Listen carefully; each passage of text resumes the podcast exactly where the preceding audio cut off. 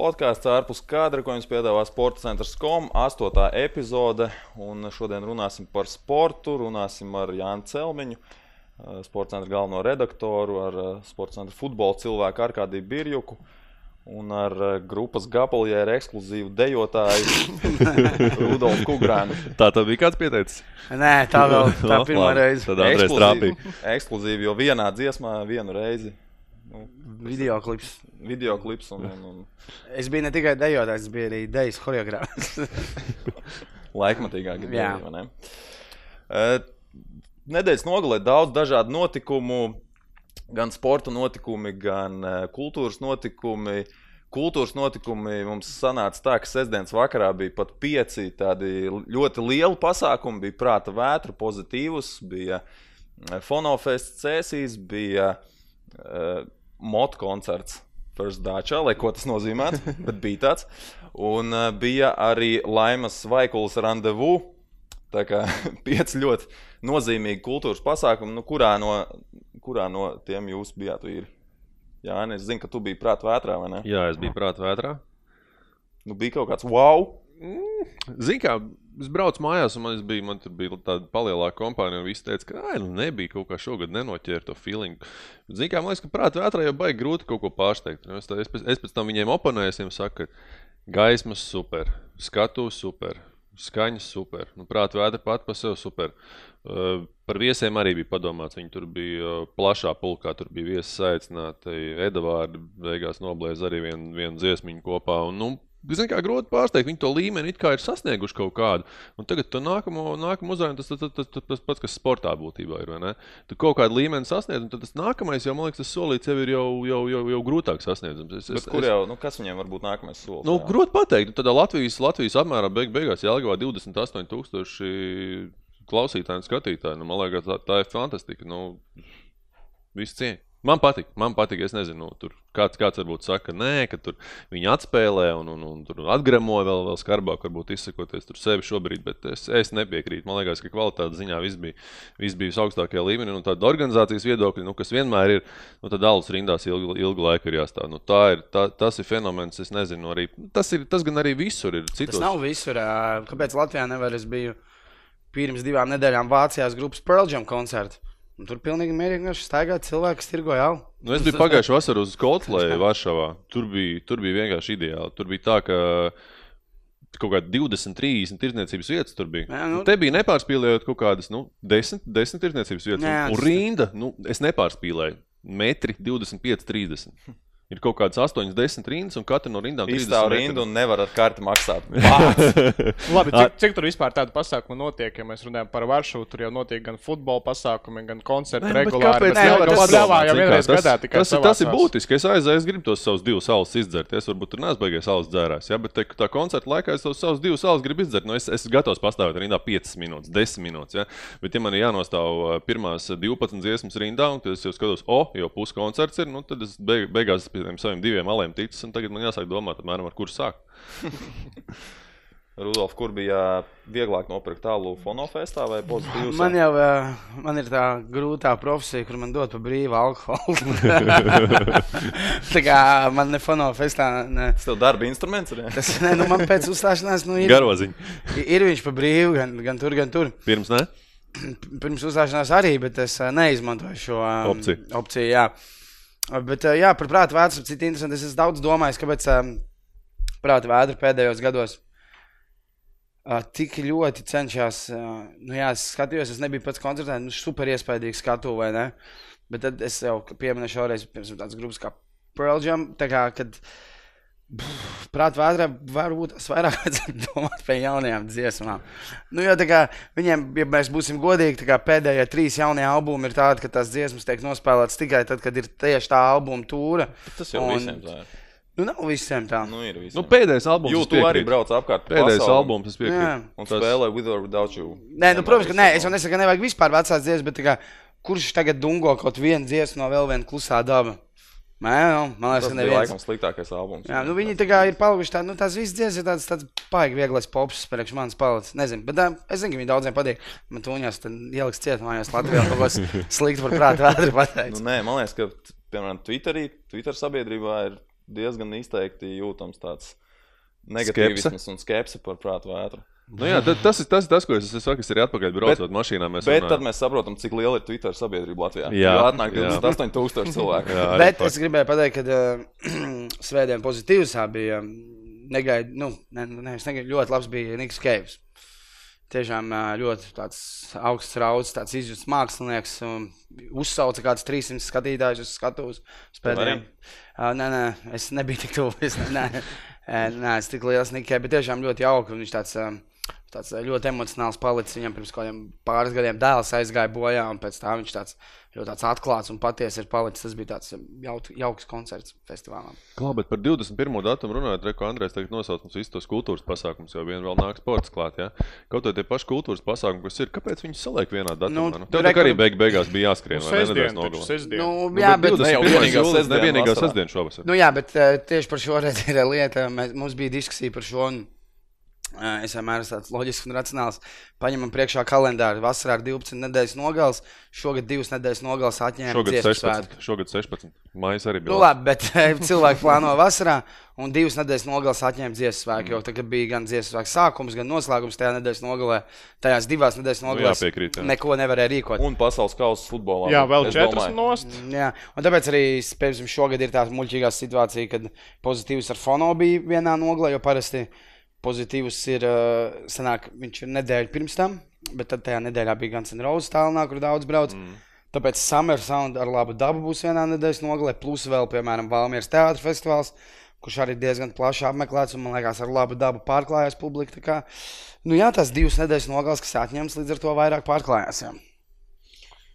Es braukšu uz Dāngopils prātu Izdomājām. Ideāli. Saprotu, ka prātā vētrā to koncertu jau ir pasludinājuši, ka tas viņiem ir koncerts ar zaudējumiem. Labdarības koncerts. Bez mazā labdarības koncerta. Bet viņi grib paņemt arī to sabiedrības daļu, to, to latgāles pusi. Un es kaut kur ar, ar es nezinu, tā bija intervija, man liekas, vai arī Ubalta vai Rogu. Un, un, un viņš teica, ka viņi, viņi rēķinās, ka Daugopils ir, kur viņi tur naudu nenopelnīs. Un, un, un, un, kāpēc Daugopils, starp citu? Kāpēc es uz Dāngopilu? Jā. Kāpēc ne? Ja? Kāpēc nē? Tāpēc, ka es biju vienu vasaru, pirms diviem gadiem, laikam, aizbraucām uz Dāngopilu. un Man baigi patīk Dāngopils. Īsumā es biju šokēts. Ir, ļoti sakārtot tāda tīra pilsēta. Vienīgi mums, vienīgi mums ar laiku nepaveicās. Un, uh, līdz ar to mēs vienīgais, ko bijām uz Rotko muzeju. Uh, un, un, un, un izdomājām, ka kāpēc ne? Ies Ir laba iedzert vasara. tālu uz artērijas pagrabiem. Nu, tev man jāpastāsta vairāk. Artērijas pagrabi ir senāk, nu, neslēp, neslēpjot Dagoplī tāda. Ir ļoti krieviska vide. Nu, tas nav nekas slikts, bet nu, tā vienkārši ir. Un tad artērijas pagrabi ir tāda. Es tur esmu uzstājies vairāk kārtā ar tāda. Uh, Neviens nesaprot, ko tu saki. Ja? La, nē, tā ir latviskākā vieta. Tas ir, tā ir tā vieta, kur, tā kā, ja, piemēram, tu ej uz kaut kādiem klubiem, piemēram, man- nu, ja tu ej Dāngoplis klubiem vai citiem bāriem, man kā cilvēkam, kuram ir krievu valoda, ir ļoti uz jums, tad uh, tur var gadīties arī grūti pasūtīt dzērienu. Tad, uh, tā ir tāda. Jā, tā ir pašā. Lokāls bārs. Nē, tur iet arī krievalodīgi runājoši, bet nu, tur tā, tā tāda ļoti forša vieta, artilērijas pagrabā. Tur notiek daudz kontu, viņi ir maziņi, bet viņi ir diezgan populāri. Man liekas, viņiem labi iet liela alus izvēle. Daugavpils tad- sala. Daugavpils sāla, vot, jā. Viņi arī, nu jā, jā tā kā tas, ā, kas ir Rīgā. Okay, paldies. Jā, Artilērijas Jā, es, gan domāju, ka tur būs gan jau ļoti daudz cilvēku. Es droši vien nebūšu. Mana kompānija nebūs vienīgā, kas būs izdomājusi aizbraukt uz turieni tieši uz koncertu. Spīd vai māču nav tajā laikā, ne? O, īstenībā. Ah, nē, bet tas jau Tas jau notiek spīdres, tad jā. Varētu vienlaicīgi. koncerta laikā. Uh, Briedis notika sestdien arī. notika ar uh, tādu interesantu maču, maču ar cīņu um, pret Francūzu Delorie Maskavā. Nu, man tā cīņa izskatījās nu, tāda, zinu, katram bokserim, tādam arī lielam, slavenam bokserim, ir tā viena cīņa, ko viņš droši vien gribas aizmirst. Viņam pēc iespējas ātrāk šī varētu būt tā brieža cīņa, ko viņš droši vien negribēs nekad atcerēties. Jo izskatījās, ka ne viņš ir formā, un tas frančūzs izskatījās tāds, ka apmēram Džeks no nu, nu, kā, kāda Francijas klubu, boxa kluba paņemts divas nedēļas pirms uh, informēts par to, ka viņam būs tagad jācīnās ar vienu no pasaules labākajiem boxeriem. Apmēram Apollo Krīts iedod Rokijam iespēju, tikai tur nebija Rokijas pretī, bet maisis vienkārši. Vienīgi tas maisis neplīs. Jā, visu cieņu francūzim. Kaut, kaut kādā brīdī noķēra, ka Amos pat viņam sanāks. Kaut ko. nu, Viņ- Nu, Briedis izlaiž dažus sitienus tur. Citi, daži nu, bija ļoti labi, sākumā pāris varbūt tur. bet, nu, vienalga, briedzi izlaiž par tādu džeku. Es nezinu, man liekas, ka briedim ir grūti šausmīgi pret viņu sisties. Viņš arī tur vienā brīdī, mm, kā ejot pēc gonga, ejot uz to savu soliņu, uz to savu stūri, viņš teica, nu, ko, ko darīt. Viņš neboksē. Nu, tā kā Viņš sēdēja aizsardzībā. Jā. Man liekas, tur pavisam vienkārši tā situācija. Nu, organizatoriem vajadzēja vienu rezervistu, tas ir Mairis Briedis. Nu, viņam bija jāpiemeklē tas viens, viens čalis, kurš tur atbrauks ar viņu tur vajadzības gadījumā. Ja gadījumā nu, redzam, ka lielā cīņa notika, savainojumi tur nebija, pa, pa pārpratumu tur nebija nekāda beigās. Nu, lai gan tur runāja par to, ka uzsiks tur līdz pēdējiem varētu varbūt lekt nost, bet nu, tās, man liekas, vairāk tādas runas bija. Tur tā nauda pār, pārlieku liela ir iesaistīta. un, Man liekas, tur lekt nost, viņš uzreiz tur šķirās no, no, no, no, no puses no saviem īpašumiem. Tur, es domāju, ka tur soda, soda punkti un soda, soda naudas līgumā ir pamatīgs. Nu, tur, nu, tas tā nav jokli. Es ceru, ka briedis arī tomēr nopelnīja. Nu, vismaz nu, kaut ko tādu, lai jau būtu kaut kāda, nebrauc. Ko viņš nopelnīja? kaut, kāda, kaut kāds prieciņš par šo cīņu. Nu, Noteikti. Ei, nu. Garlaicīgi cīņa. Nu, man liekas, nav ko baigi daudz runāt tiešām par to cīņu. Nu, Vēl man likās smieklīgi, pašā beigās ievērojāt, beidzās cīņa. Un uh, tā kā tas francūzis. Nāc draudzēties. Jā, zini, Es tā kā pamanīju, jā. apskauties, un brīdis viņam vienkārši uzsver pieci un aiziet uz savu stūri. To es pamanīju. jā, to es arī- Man liekas, tā ir cīņa, ar kur Rudolfs ir precīzi pateicis, ka, vai tu, tu teici, ja sākumā, ka, ka briedis grib aizmirst. Es domāju, ka mēs arī Jā. aizmirsīsim ātri vien šito cīņu. Es, es, es vispār jau šodien jau man jau nav nekāda Es emocija. ceru, ka nerāda baigi daudz atkārtojumu. tā Es kā reiz skatījos, tur bija vētra, un, un es kā reiz skatījos otrā rīta atkārtojumā to cīņu. Nu, tur baigi nebija ko redzēt. Tā brokastu cēdot varēja pastīk. Bet uh, Usika cīņa ar Gasiju laikam arī nebija tāda, kādu gaidīja cilvēki. Nu, bija gaidījuši kaut- kaut ko vairāk. Droši vien pēc tam, kad uh, Usiks ar Briedi nocīnījās, visi teica, ka tas ir fināls pirms fināla, un tagad laikam tas apstiprinājās. Nu, jā, tā cīņa bija skatāmāka, brieža un uzsika cīņa. Bet eh, varēja jau, taču es domāju, lielākā daļa gaidīja, ka cīņa ievilksies līdz 10, 11, raudam vismaz. Beigās sanāk visi 12. Nu, kopumā mēs zinām, kāds ir uzsiks bokseris, kāds ir Gasijevs. Krievi uz pirmo zilbi uh, uzsvaru Gasijevs. lika. Jā, Jā, pie- Gasijevs. piesakot arī Gasijev, sevi tādu, Gasijev. Jā, nu, viss, viss sanāca tā kā arī gaidījām plus mīnus. nu, esmu bijis gaidījis. Es biju Nu, tu gaidījis. kā ka- boks eksperts tagad. Es neesmu boks eksperts, man patīk paskatīt līdzi. Es biju, nu, nu, kā no jebkuras, nu, boxā ir, nu, tas skatītāji jau gaida tos nokauts. Nu, tā ir. Nu, ka nebija. Jā, tā kā hoķija gaida kautiņus, fut, futbolā golus. Pendels. Nu, Pendels nezinu, vai gaida. Pendels gaida, es gaidu. Jā, ja ir kaut kāds neitrāls playoff mačs, tad es ļoti. Jā, ja- ja pēcspēles ir- Pendels, jā, gaida. Jā, tādā. jā, Ja jā. ir ticis līdz pagarinājumam, tad viss, man liekas, grib, lai ir pendels. Jā, nu, boxā jau grib to nokautu. Tas ir tā tāds slams danks, nezinu, saldē sēdiens. Jā, bet, nu, forši, kad uzsiks uzvarēja. Jā, es Man arī biju baigi patīk. Tas krūtis čāls ir ļoti, nu, liekas, tāds varbūt bijis pārāk ticīgs, bet uh, tas man liekas, tur normāli. Uh, bet, Nu, Vienīgais, es nezinu, kā viņam ar Amerikas iekarošanu ies, ja viņš tikpat mierīgs būs. Viņš būs jāmainās, es domāju. Viņiem būs jāmainās. Šitā, tas, man liekas, tā ir tā galvenā intriga par šīs lielās cīņas, kas notiks tālāk. Jo tagad Usiks aiziet uz smagsvariem, mēs jau pirms tam te bija šeit aizkadrā ar Andrei parunājām. Jo tad, tad būtībā visas tās četras jostas ir brīvas. Un, un, un cik es zinu, tad kulārais jau klīst runas, ka, ka Briedis varētu cīnīties par titulu jau šogad. Viņam VBC ir apso, apsolījuši to cīņu. Tad nu, jautājums, viņš ir, ir pirmais pretendents. jā, Un, un, un, un vēl, vēl kas interesanti, ja, salīdzina Usika sieva cīņu un Usika brieža cīņu, tad bija interesants sociālos tīklos. Es neatceros, man liekas, ka kāds no kolēģiem mums bija ierakstījis, ka vai es būšu pirmais, kurš ierakstīs, ka briedis bija labāks. Nelasījāt, neviens nekur nepamanīja. Man liekas, ka, ja Jā, nav, kas bija tāds, bet kurš ka, brie, to ka brieža un Usika, nu, ka briedis bija labāks tajā attiecīgi tajās cīņā pret Usiku. Un man liekas, ka tur var piekrist. Nu, tur es arī tur visi pārējie, arī gan parasti cilvēki, parasti Jā. vestīgo komentāri bija tieši par to, ka Usika un Brīsīs. Bet, nu, kā saka, nu, te zaudē. nu, bērns, nu, tas ir. Man, man šitie te vat visi ir iebjās. Man ir iebjās sarunas, kurš Lebrons, Džeims vai Maikls Jordans. Kā, nu, kā var runāt? Nu, Nu, tad tikpat labi var teikt, nezinu, ka nezinu, Anglija nebija pelnījusi vietu pusfinālā, jo redz, viņiem bija jāuzvar Zviedrija un Kolumbija. Nu, tas ir tāds, tāds ir turnīrs, tās ir komandas, tās saliek. Nu, Gasījos būtu pret Briedu cīnījies, liekas, citādāk, vai arī ja tas būtu bijis pusfinālā. Nu, kas zina, vai uh, ko uzvarēja Gasījos pusfinālā? Dortikos. Jā, nu, varbūt tas Briedis būtu viņiem. za- Nu, Nu, jā, jā, tieši tā. Tas nu- mēs iepriekšējās reizēs, kad par futbolu runājām, tad es arī teicu, ka par tiem zariem tur runā tas vispār muļķīgi. Tajā Jā. dienā tu esi labāks, tu esi tālāk. Tu neesi labāks, tu zaudē, paldies, tu brauc uz mājām. Tāpēc tie ir turnīri. Nu, tā kā, kā gadījumā tā kā supersērija arī ir uztaisīta pret, par turnīru. Uh, visi pret visiem izspēlē, nu, tā, tā ir līga. Nu, kad, nu, Anglijas Premjerlīgā visi izspēlē pret visiem turnīros. Nu, iet Nu, to tā ir izslēgšanas turnīrs. Nu, jā. Visi pret visiem neizspēlē. Bet nē, Nē, nē, nu, es saku, turnīros vispār neizspēlē. Arī pasaules kausā vispār pret visiem neizspēlē. Var teikt, ka jā, nu, Vācija no citas jā. grupas būtu tikusi tālāk. Nu, bullshit. Nē, nē, nu, tā ir. Bet, bet vispār tā ideja tāda, man liekas, baigi labā. Beidzot, boxā ir kaut Jā. kā sekot. Sistēma arī Man tāda. liekas, jā. Visiem saprotama sistēma, kas man, man galvenais bija. Pirms tam tur viss tur bija tās tā josts, šitas, tur tas tituls, tas tituls. Tagad man ir uh, bailes par to, ka ja nākamais, nākamā sezona laikam nav zināms, vai būs jā, šis svars. Šitais Šitais svars svars viņš Nebūs būs, vairāk. Jā, cits Ot, svars. man ir bailes, atkal, ko tagad briedis darīs. Nu, tagad viņam atkal vairs nebūs tāds exposure. Tāds... Nē, nu labi, ja būs viņam titula cīņa. Būs, būs tituls, viņam Jā. būs. Nu, labi. labi. Bet man liekas, ka Dusks neiekaros Amerikā. Nu, man liekas, nu- tas, ja mēs runājam par Latvijas tirgu, ka Latvijas tirgus ir mazs, nu, tad Ukraiņas tirgus var nemaz nav tas lielais. Nu, vai Amerikā kāda, kāda tā Ukraiņa? Pārdesmit miljonus lielāks. Nē, nē, nē nu, tas, tas ir skaidrs, bet, bet, bet nu, tomēr nu, es domāju, tādam gasīvam krietni vien vienkāršāk būtu. Varbūt jā. Nu, nezinu, ja viņš iedos pa muti kādam Ne, amerikāņam. vienkārši eh, uzskatām, Klubā. arī vairs nav tik daudz laika, lai iekarot Ameriku. Jā. Kas ir jaunāks? Viņam ir jau jā, vecs. 3-1 gads ir jā, uzskatām.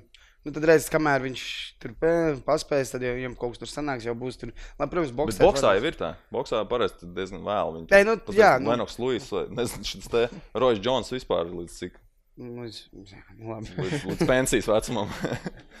tā kā tā. Labi. Uh, briedis, uh, liekam, briedi malā. Gaidām nākamo cīņu. Beach, nu atkal netiek mūsējiet līdz galam. Nenoiet to ceļu līdz galam un uh, zaudē finālā šoreiz. Edgars vajag gan. šoreiz Starp citu, Edgars bija uz vietas. Atkal, jā, atkal metam, metam akmeni viņam, es domāju, vai ne? Jā, Jo, jo viņš visos pasākumos, kur viņš ir no Latvijas sportistiem, neiet. Es zinu, ka bija kaut kāds lāsts viens. Viņš pats kaut kur, man liekas, Nav jau- Jā, 2009. gadu saistīts. Viņš Rola- Ro- Ro- Tagad vai nekad. Roland Garosā viņš bija vienbaldonā, viņš nebija. Nu. Jā, jā. ok, labi, labi. labi jā. Nu, nezinu, nu, tur čaļiem ir tas, tas, tas līmenis, ir sasniegts. Viņi ir pēdēji, no pēdējiem sešiem Eiropas čempionāta finālos, piecos viņi spēlējuši finālā. Un, un tas, tā, tā ir tāda zināma stabilitāte. Kāpēc viņiem atkal šoreiz nepaveicās? Nu, atkal ir citi pretinieki, un atkal viņiem, viņiem neizdodas. Bet Nu, cik jā, reizes viņi ir uzvarējuši no tiem pieciem? Vien, Vien. Vienu, jā. vien, jā. Un, un, Nebija un, pats pirmais? 15. 15. gadā, jā, viņi vinēja Klagenfurtē toreiz. Ah, jā, jā, jā. Tā kā, nu, tur, jā, nu, tagad, redziet, jaunie Norvēģi, ka 20, 21 gads viņiem viņi tagad Kas sprāk. tie tādi vispār no kurienes izlīduši pirmo reizi? Nu, atkal par ģimenēm jārunā. Mēs, te, mēs jau daudz par ģimenēm vispār Latvijas sportā runājam. Nu, Redzam, Norvēģija arī ģimene. Tur ir ā, Molam ir ā, ļoti spēcīga volejbola ģimene. Gan mamma, gan, gan tēvs spēlējuši volejbolu. Tur viņi ievirzījuši tajā volejbolā. Viņš ir klasisko volejbolu, ir bijis uzspēlējis. Bet nu, Norvēģiem redzam, ka klasiskais volejbols, līdzīgi kā Latvijā, viņš arī nav tik, pop, nav tik ā, nu, teiksim, tā, tu neaizbrauks ar klasisko volejbolu uz Olimpiskām spēlēm. Pludmales volejbolā to ir krietni vien vienkāršāk izdarīt.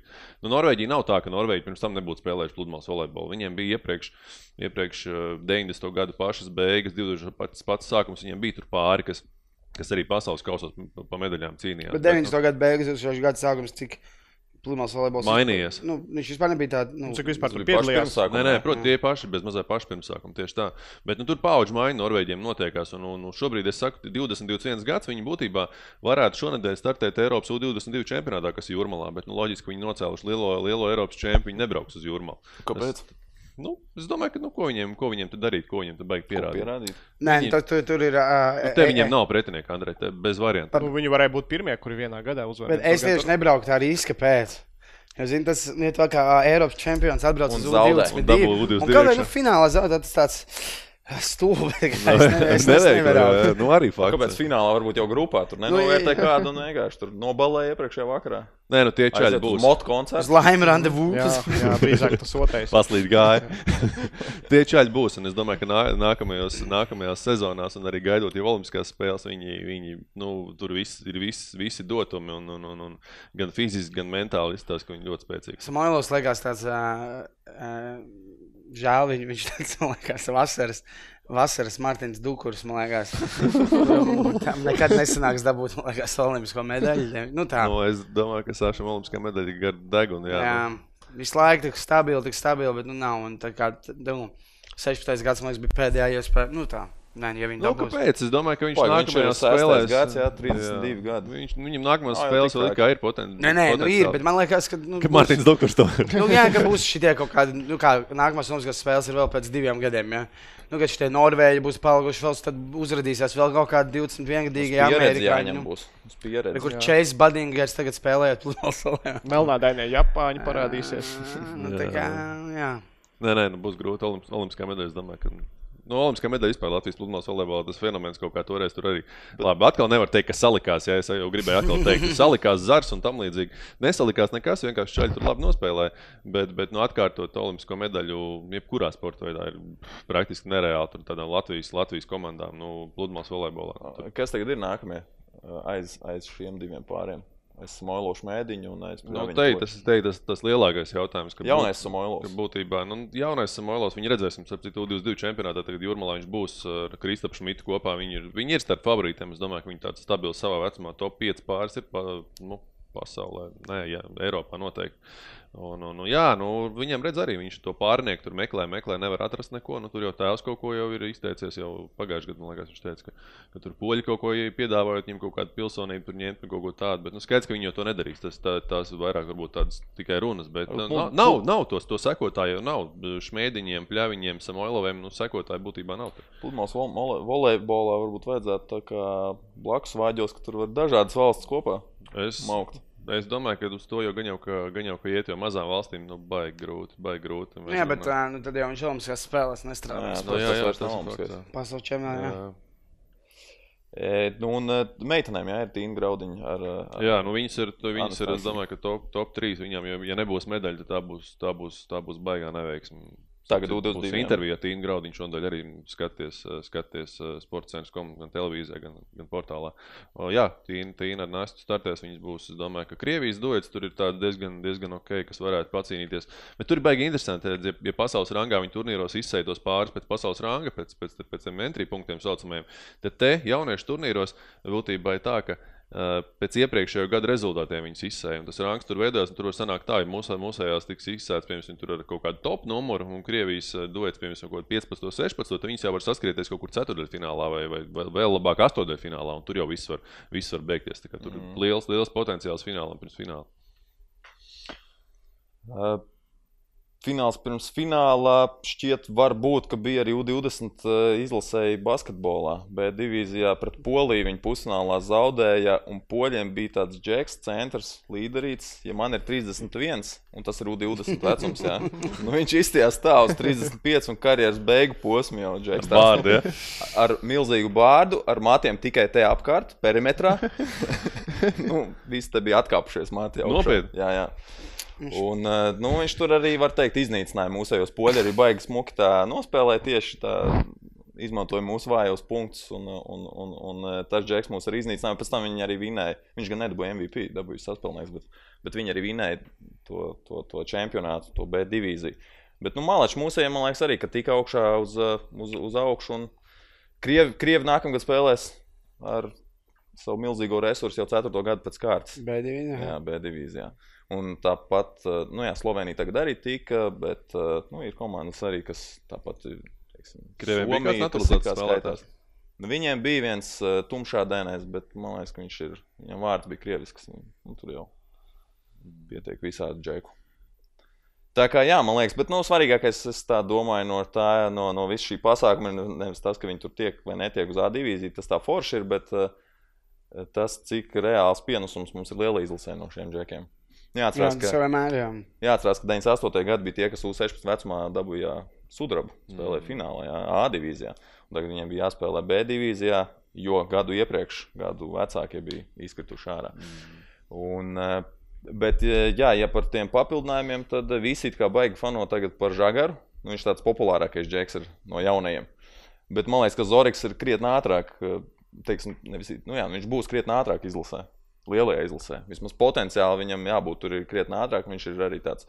Jo es skatījos pret Krieviju pārbaudas spēli pirms turnīra, un tur vēl ne- Zorigs nebija atbraucis. Un tā spēle bija diezgan čābīga, nu, drausmīga. Būsim godīgi. E, un viņš atbrauc, tikko viņš atbrauc, tā visa spēle izmainījās. Ja spēlē sakarīgi, var nospēlēt mismačus, atrast un, un, un nospēlēt pick and roll normāli. Tajā Tā kā. stāsta pozīcija laukumā, ko viņam jākonkurē vadītājs. arī. Nu, jā, tad, es, tad, Mums tieši jau tāpēc nav arī otrās jau vadītājs tieši tā, tā kā lab- labas iespējas, tam pašam Žagaram arī. Es arī lieku, ka Kaspars Vecugars, ja viņš atradīs komandu, kurā viņš var spēlēt.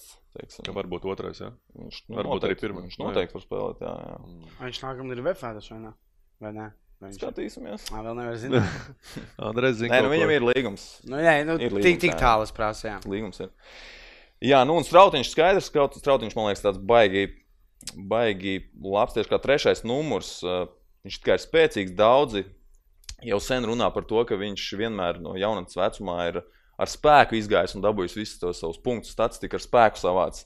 Bet mēs redzam, viņš joprojām ir spēcīgāks par visiem, arī tagad, U20 vecumā. Un viņš var tāpat nospēlēt gan ar muguru. Viņam labs, ļoti labs caurgājiens, ir, viņam ir spēks, koordinācija, lai noturētos gaisā pēc saskares. Jā. Viņam ir labs stepbacks, nu, metiens pēc, pēc mm. soļa atpakaļ. Viņš ir tāds moderns trešais numurs, kurš nespēlē pick and roll, bet var nospēlēt pick and roll. Nu, tāda džeka, kas tagad ir mūsdienās uh, ļoti, ļoti vajadzīga tieši trešā numura pozīcijā. Jā, nu, tas tik secina, kā skrien gadi ārprāts. Armāns Čēlis, Kristapsens Čēnoks, tikko vēl jaunieši. un Viņi šobrīd jau beidz praktiski no tur pie finiša. Nu, tāda mūda, teiksim, nu, mana, mana gada gājuma čaļi. Jā, Nu, tad tuliņās 2000. gada būs NBA. Jā, jā, jā, jā. Jābeidz sakot, ir līdz NBA. Tā, tad es beidzu. Jā, un vēl viens džeks, kas palika bišķiņā. Tā kā varbūt ēnā, tāpēc viņš nespēlēja visu to grupu turnīru, bija Roberts Blūmbergs. Viņam tur bija savainojums, viņš iesaistījās tikai no ceturtajā fināla. Viņš pamazām bija mazliet ierūsējis, pamazām iespēlējās, un tagad jau vakar jau nu, bija arī joprojām tādas situācijas, kur viņš noteikti būtu varējis nospēlēt labāk, bet eh, teiksim, tas pienesums bija pietiekami liels, un viņam ir augums, viņam ir parametri, lai viņš izveidotos par labu spēlētāju. Viņš arī spēlēja Amerikā. Tāpat kā Zorigs īstenībā arī interesanti, kā viņam izvērtīsies, jo iepriekš Amerikas stāsts tur baigi nav labi izv- izvērtušies mūsu basketbolistiem, Campbell, vīriešiem. vīriešiem. Nu, jā, jā. Tāpēc man liekas, arī cits žagars ir populārāks par to Zoriku. Nu, jo nu, neviens ne, ne, nezināja. Nu, kā, nu, viņš bija Amerikā, visi zināja, ka tāds ir, bet neviens tāds īsti neredzēja. Nesakoja, nu, tā kā, Jā, četrus gadus kopš U6 Jā. neviens nebija redzējis. Jā. Tāpēc visiem bija. Nu, jā. Jā, plus Zorikam jau bija krusteniskās saites. Arī, jā. Viņš atgriezās atpakaļ. Tagad viņš redšērtoja pirmo gadu. Tas nozīmē, ka viņš vēl četrus gadus var spēlēt NCA. Viņš to arī plāno darīt.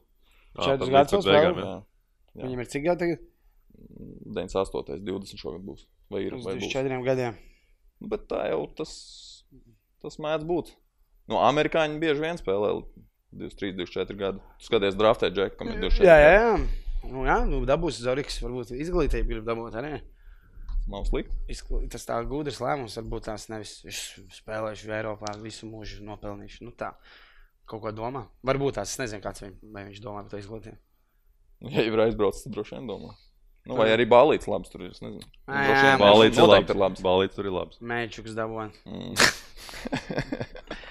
Vēl četras gadus. Jā, Pēc tam viss? Easy Pēc living. tam viss. Te jau nu atbrauc atpakaļ Borings. Vai nu es dabūju tā uz mūžu, vai nu. Vai nu neko? Jā. Vecpuišos.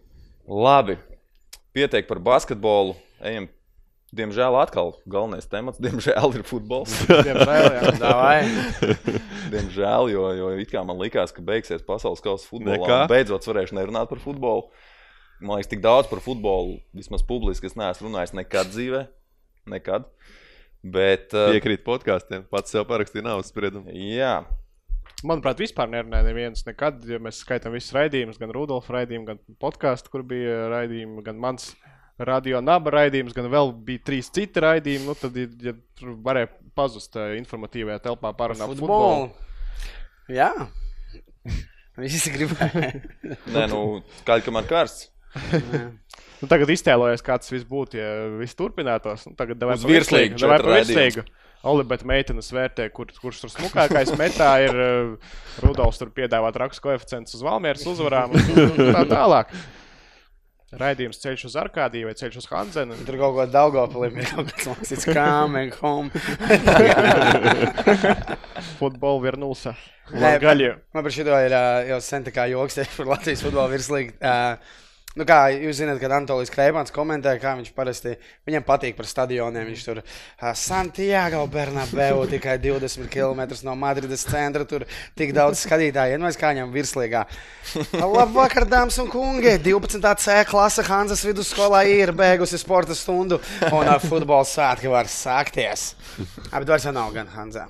Viņa tagad ir Daugavs. Tagad ir Daugavas stadionā, un uh, Arkādijs bija aizgājis vakar Jā, es vakar pēc, eh, maču. pēc divu mēnešu pārtraukuma es tikos uz virslīgas spēli, visādi pasaules kausi un pārējie Eiropas Visādi pasaules kaut kā. Traucēja to darīt, eh, un eh, vakar bija laikam labākā virslīgas spēle organizācijas ziņā, kurā es esmu bijis. Alu varēja dabūt vienkārši. Daugos stadions. Labi iet. Alu Labi iet. nevarēja Alu dabūt. Alu nevarēja dabūt. eh, Beidzās. Pirms eh, spēles varēja dabūt. Bija divas mutas, 15 litrīgās labiešu alus, un beidzās kaut kur pirmā puslaika. Kur, beigās. kur, kur ir tā labā organizācija? Vēlreiz pastāst.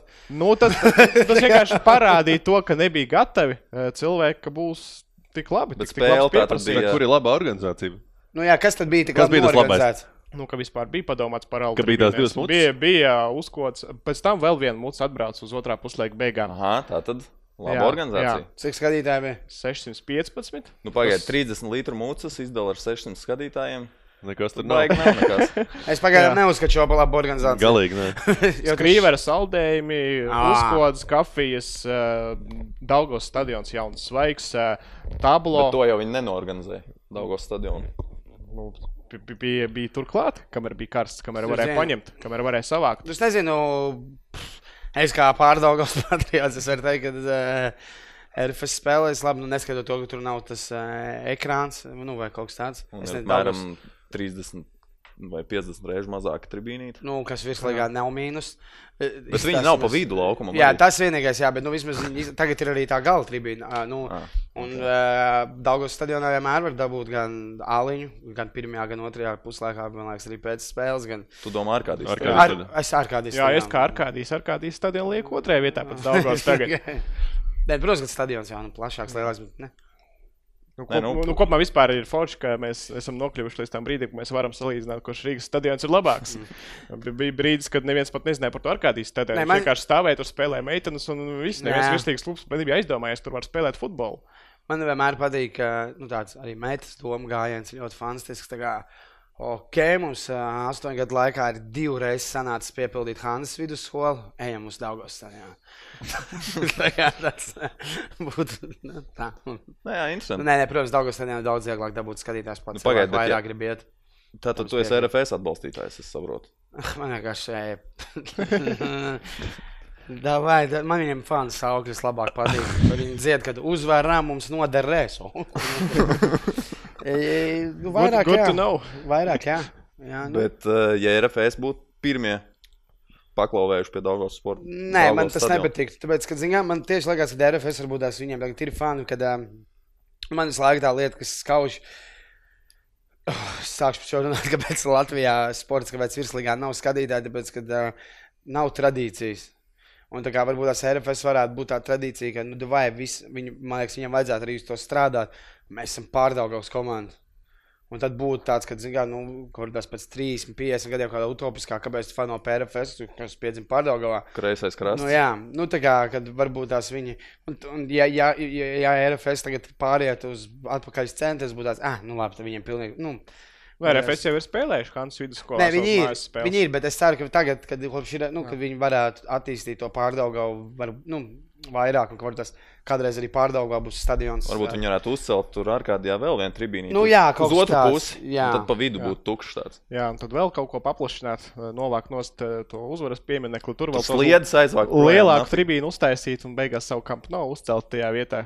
Nē, nu, tas būtu brīnums, ja tā kādreiz nāk. Vienkārši, nu, jo mums sportam ir tas, ka, kāpēc nā- nenāk tie skatītāji, nu, tā atšķirība, tev tur dod labie šāli vai nē. Nu, Nav, klub, nu, nav nekādas tradīcijas fanošanas, nekas nav. Vienkārši kaut kā tie klubi parādās, mainās, pazūd. Un es ceru, ka vienkārši varbūt RFS paliks kādā pārdaugos komandā. Nu, Mēte ir vecākais Rīgas klubs šajā gadījumā. Jā. 2006. gads ir savi bērni. Tas arī diezgan skumji, ka 2006. gads, 12 gadi, un tas ir Mums vecākais nav. galvaspilsētas klubs. Labi, tur auga var pastrīdēties, lai cik tur ķekava ir. Galvaspilsēta. ir Nav. savs pagasts. Nauda Nav radās, ilgtermiņa radās Rīgā. domāšanas. Nav vienkārši il- ilgtermiņa domāšanas klubiem.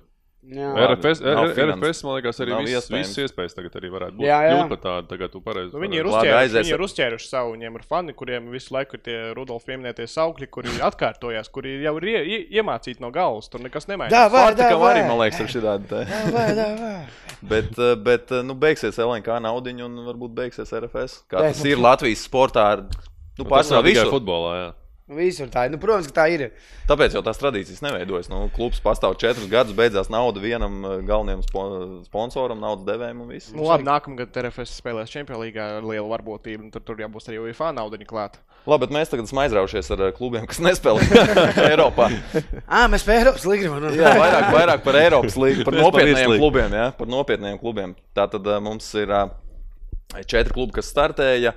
Divi turpinās startēt. Tātad Spartaks spēlēs pret San Marino komandu ceturtdien.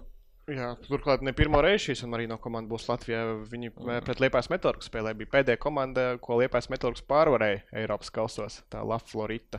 Jā, es tā saskaitīju. Spartakam ļoti solīdi summa Ieripo. savu savāksies.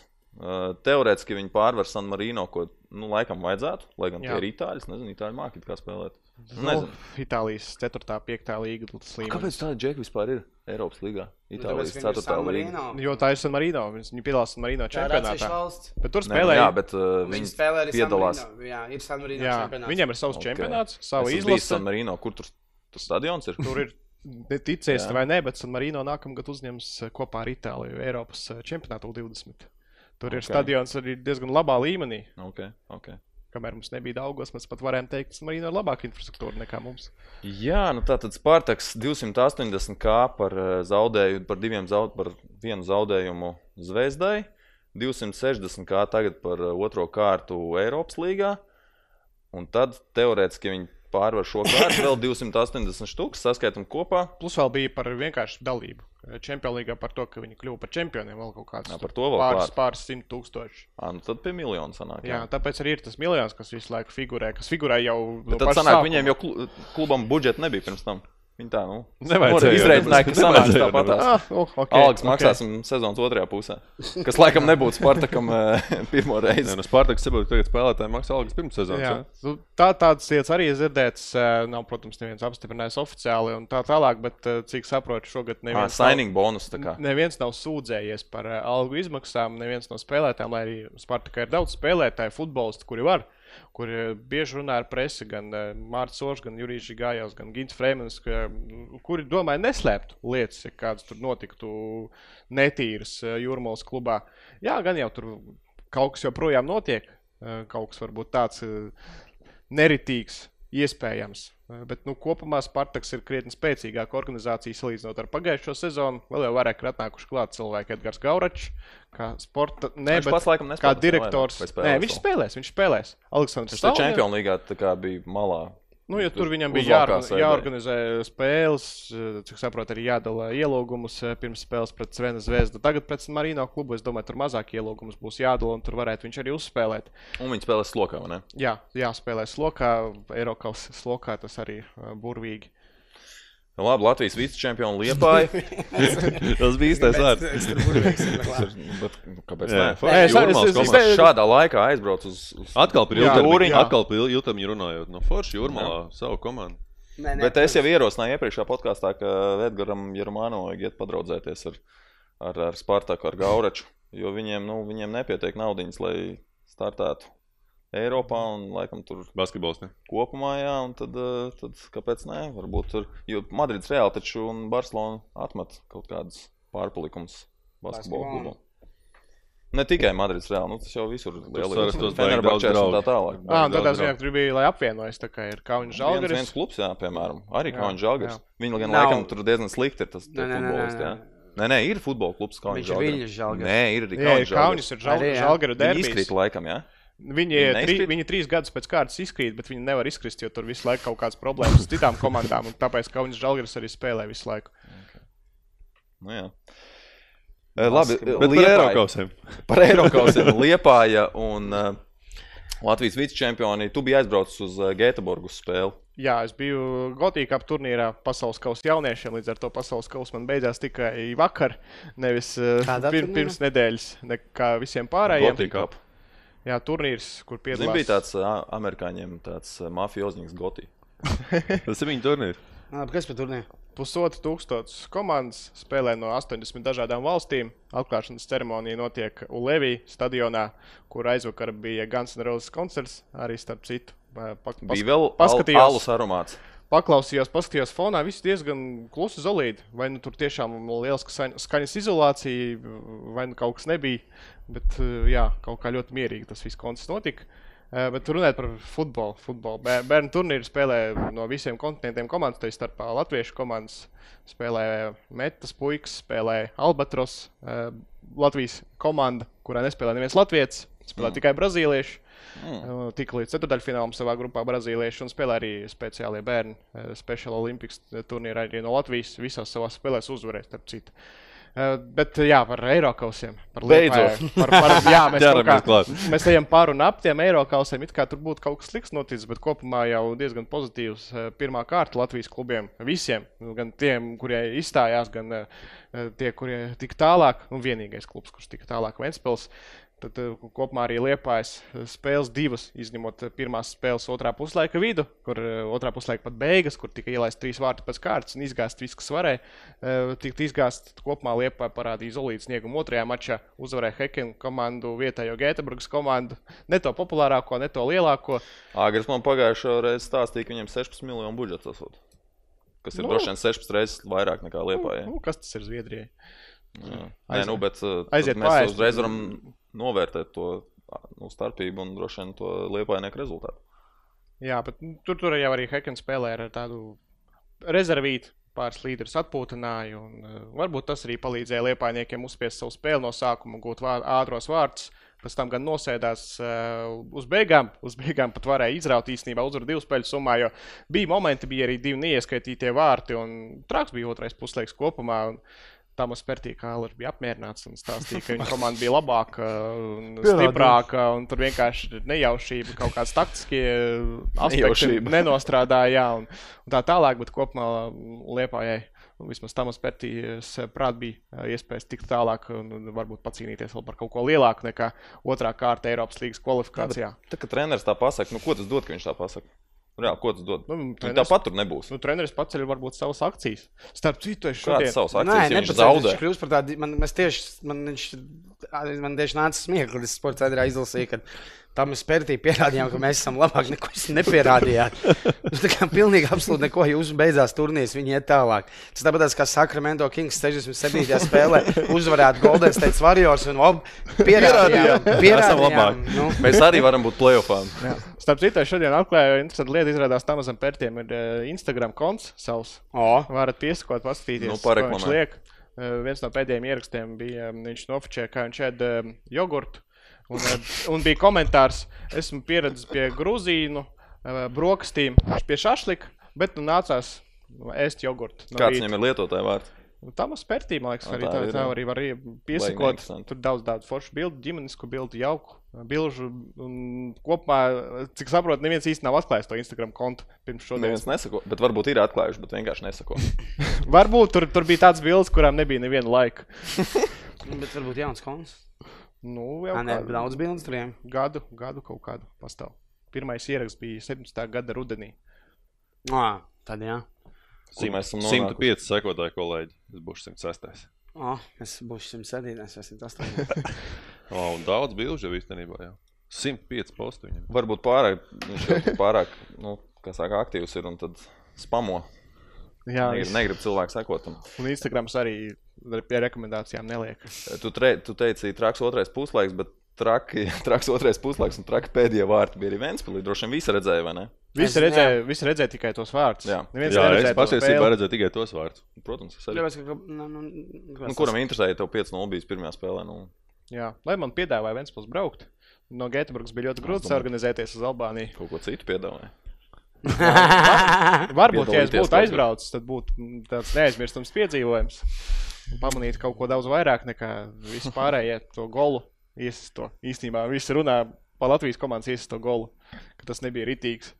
Nē, nu jā, bet nebija rīktīgs. Ne jau tāpēc, ka mūsu iesita, bet tāpēc, ka ielaida, ielaida. jā, jā. Nu, bet tur ir interesanti, īstenībā, tagad ja mēs tādā paskatītos, nu, mēs spekulējam, skaidrs, ka tur baigi daudz izskatījās, ka čaļi no pretinieku komandas zināja to stāstu. Jo nu, tur nebija tā, ka tur viens vai divi uztaisīja. Tur mm.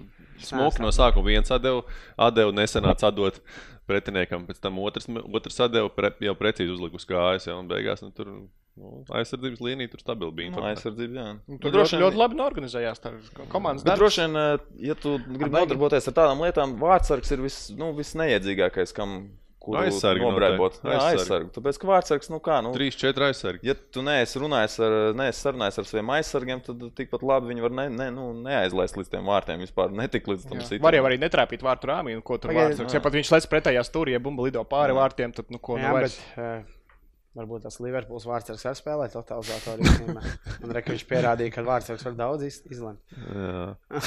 Nu, la, taisnība. nu, Latvijā ir bijis vismaz viens vārds, par kuru runāja, ka viņš spēlē Toto, un joprojām tur neviens nav līdz galam pierādījis. Viņš ārzemēs spēlē, jā. pierādījumi ir gan acīm redzami, gan video, gan liecības un tā tālāk.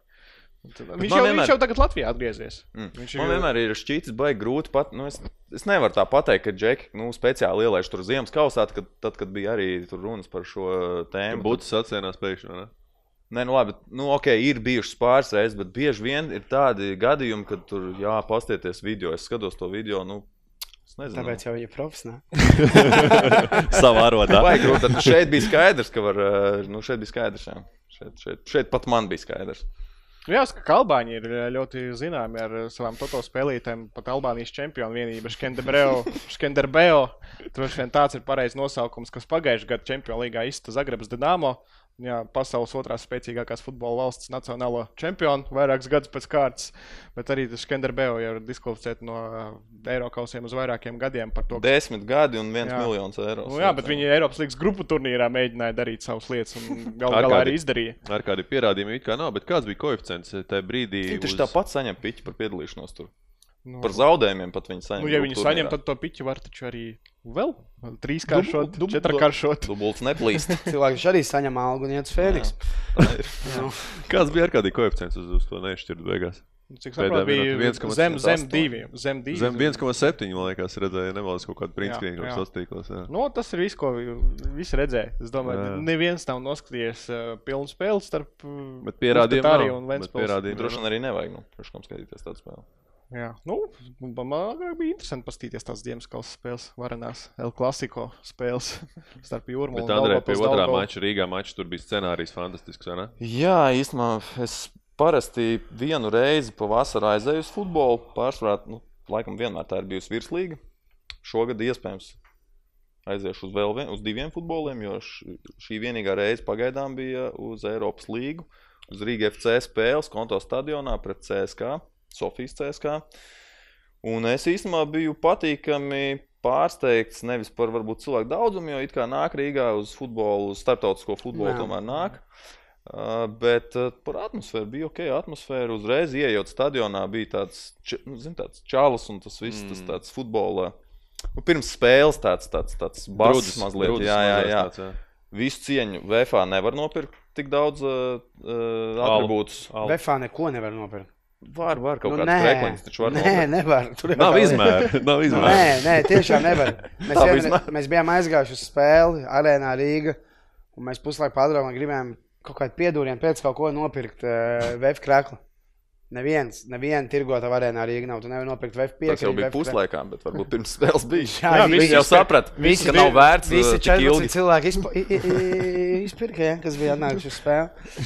Nu, jā, bet tā tad Rīga FC un tur uh, Vien varēja- mēstrīgi maina tēmu, ne? Es mainu, bet es palieku pie tā. Jā, labi, labi, labi. plūstat projām. Bet jā, tā tad varēja nopirkt da, dažna, dažādu atribūtiku, varēja dažādus alus nopirkt, bija baigi. baigi. Nebeidzās. Ne- Un Nebeidzās. Es nedzirdētu, ka Div, divas alus šķirnes, starp citu, bija. Jo Bulgāri atbrauc ar savējo, cik saprotu. Ar savu alu. Jā. Ah, okay. nu, Viņiem ir CSK Sofija Alus. pagaida komanda vai, vai, vai fani. Klāva Andrē, bet 15 eiro bija. Jā. Tas arī jāņem vērā. Protams, ielūgums skaits, domāju, ka bija Neprasīja Krišam, 70%. cik ir, jā, cik, Es cik ne- pārdeva biļetes, jo no rīta ne. bija 100 pārdevis. Bet pie, bet pie kasēm pats redzēja, vai ne? Arī Inda stāvēja. Jā, bet tur Tur bija arī ielūgumi. Nu, tur bija ielūgumi arī. Un jā, akreditācijas. Jā, jā, tā žurnālisti. kā, jā nu, bet 15 eiro Rīgā par, par, par maču. Nu, tur Nē, nu, es, ne, es neietu. Jā, jā. Es, Nu, nē, nē, tas bija par dārgu. Jā. viennozīmīgi. Nu, Gēteburgā bija lētāk. Bija no Nu, līdz 6 desmit, no sešiem jā, līdz nu, līdz 15. desmit. No ast, Es astoņi- atvainojos, ja Zviedrijā ir cik teica? Seši.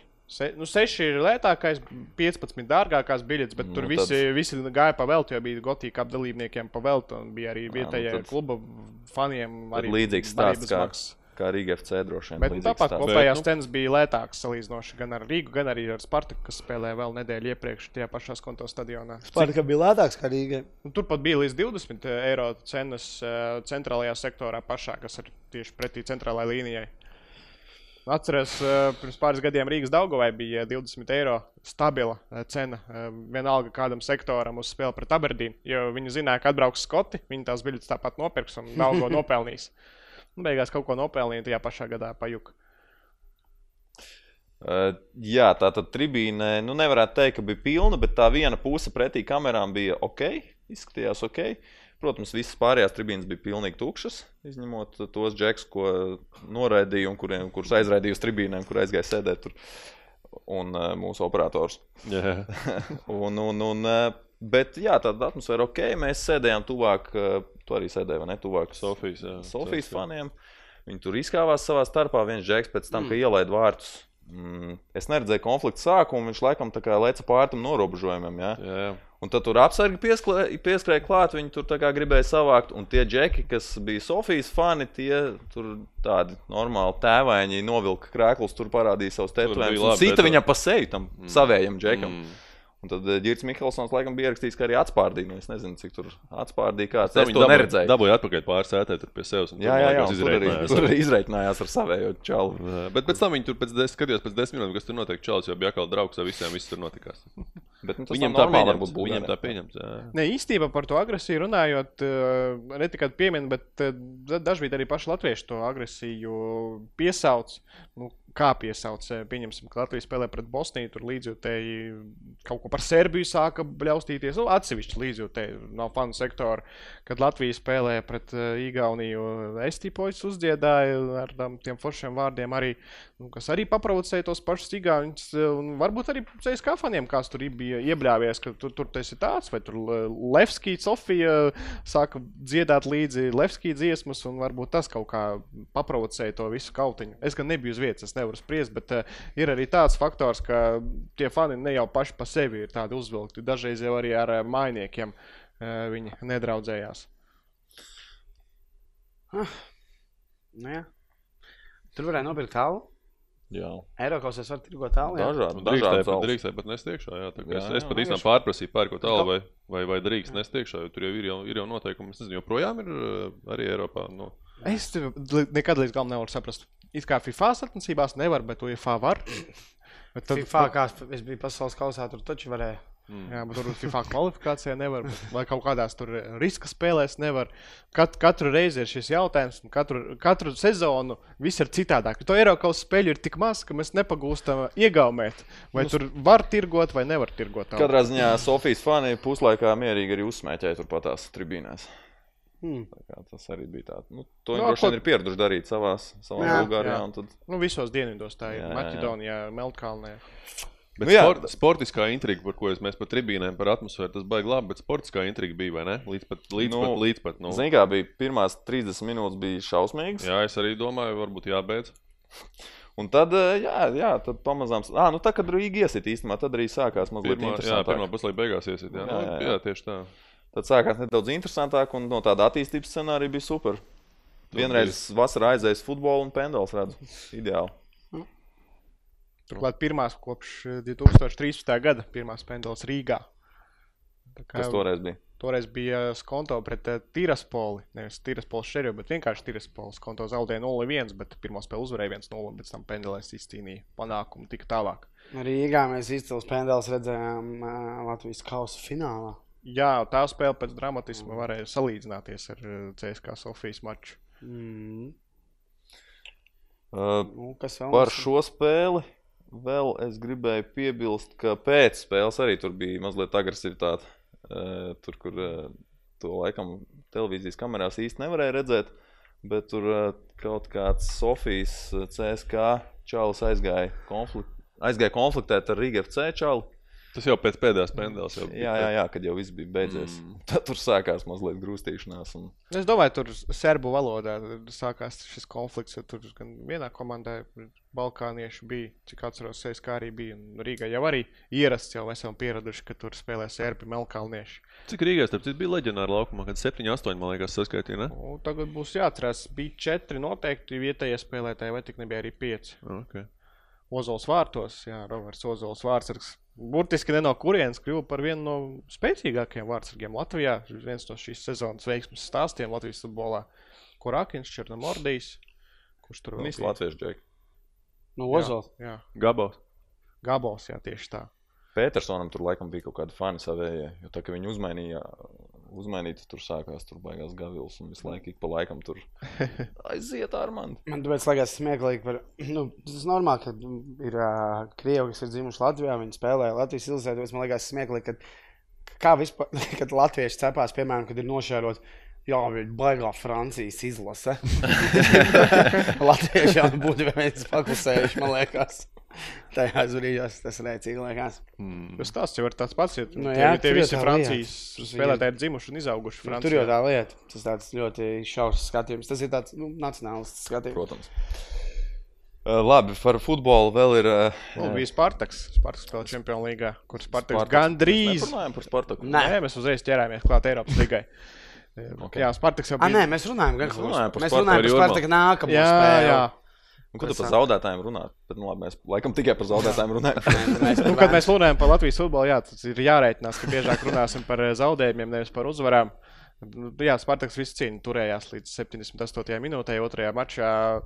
Kaut kā pietrūka nedaudz eh, tā mugurkaula, tās agresijas. eh, Spartaks līdz galam nesaprata, ka pret šo Svenu zvezdu var spēlēt arī aktīvāk, uzbrukošāk un var vairāk nekā ar diviem cilvēkiem iet uz priekšu. Un, eh, ja to atkostu, kā to atkoda, pieņemsim, Lietuvas eh, klubs ar mums visiem mīļo nosaukumu Sūdu pret Kipras apēlu, nu, tad, tad, tad varbūt tas iznākums būtu pozitīvāks, un mēs sagaidītu Latvijas un Lietuvas klubu dueli Čempionu līgā. Ah, Un atkal viltos. Jā, pagaidi. Jā, par miljoniem būtu cīņa. Jā, pietiks par Eiropas līgu. Bet Latvijas Futbola Federācijai ir jauna identitāte. Un uzminiet, kāda tā ir. uf, vilki. Vilki, 11 vilki. Vesels vilku bars tagad mums būs laukumā. Eh, Kas man šķiet interesanti? Vesels pasākums, video, visādas lietas un tam līdzīgi. Bet es ieju mājaslapā vēl vakar. Un joprojām ir vecais logo. Joprojām nekas nav mainījies. Joprojām tajā lapā neko nevar atrast. Man pat sūdzējās viens eh, cilvēks, kurš strādā futbola, vienā no futbola skolām, ka tur nu, pat viņš nevar atrast informāciju, ko viņam vajag atrast. Labi, pa pasākumu. Pasākums tika izziņots, cik saprotu, divas vai vienu dienu pirms tā vispār norises. It kā bija zināms, ka 18. jūlijā kaut kas notiks. Bet kas eh, parastiem mirstīgam futbolā neiesaistītiem, kurš tur eh, nekontaktējās ar LFF ikdienām, tad tie diez vai zināja, kas būs tie 18. jūlijā, vai tiešām varēs tur nākt. Tā Bet tur kā- bija arī aicināti cilvēki, kā fani. Ne, tā. Nu, kā Bija- bija arī kādi pēc, pēc Ah. video, pēc video spriežot, tur Nestījās bija daudz, video, jā. un tur Ah, bija ok. daudz cilvēku. Tur arī fans pēc tam intervēja. Jānis Freimans. Es skatu, to es redzēju. Jā. Es vienkārši domāju, vai tur bija tāds plašāks publika, īpaši lūgtie VIP fani. Uh, bet, uh, jā, vilki interesanti, jo volejbols jau iepriekš bija vilki. Varbūt Jā. visiem sportiem vajadzētu vienkārši kļūt par Es vilkiem. par šo varu. Jā. Man ir viedoklis par. Par vilkiem? Jā, nē, man tā kā nu, viss foršs video, nu, to, ka vajag kaut kādu jaunu identitāti, nu, kad vispār ir vajadzīga tāda identitāte. Ne, ne, tas forši viss. Bet, jā, pirmkārt, tas, kāpēc, nu, man liekas, ka eh, vajag kaut ko, kas ir, ir tomēr tā lata, tas vilks tāds, nu, no kurienes tas vilks, man tā kā hokeja lauvas sirds, tāpēc, ka Latvija tas kaut kā, nu, tā lauva liekas loģiskāk, nu, tas vilks liekas tāds no nekurienes, nu, tā kā, No Latvijas mežiem. nu, cik mums ir tie vilki? Ko tu piedāvā lāčus? Kas? Ko tu piedāvā? Meža cūks. Nē, nu nevis Meža tā, nu, kā, nu, lauva, jo lauva ir tas, um, oh, tur tā nav lauva, bet tas nu, ģērboņa, bet tas ir Rīgā, nu jā. Nē. Bet, nu, jā, nu, varbūt vilki, bet jā, man arī vispār liekas, ka vajadzētu tā kā visām izlasēm, man liekas, būt tā kā, nu, kā, nu, Vilkiem. Nē, kāpēc nē? jā. Man tas, kad ir arī volejbolā vilki, man tas vispār neliekas, nu, tie dzīvnieki ir tik, cik viņi ir, kas tagad būtu, nu, speciāli jāmeklē, nezinu, tur jāņķērpiņš, jo tas nevienam nav, nu, Lūši arī ir, bija florbola pasaules čempionātā, Lūši ir ā, Jēkabpilī, Lūši, nu, man liekas, tas pilnīgi normāli. Ne jau viņi tur špiko vai ko. Nu. No, Nē, nu varbūt špiko, bet nu. tur laikam ir stāsts ar volejbolu. Es, es nezinu, es dzirdēju to stāstu, ka futbolisti bija tā baigi ilgtermiņā tam gatavojušies. Volejbols vienkārši ņēma hops, ielēca vienā preses konferencē, izziņoja, ka mēs te būsim vilki un viss.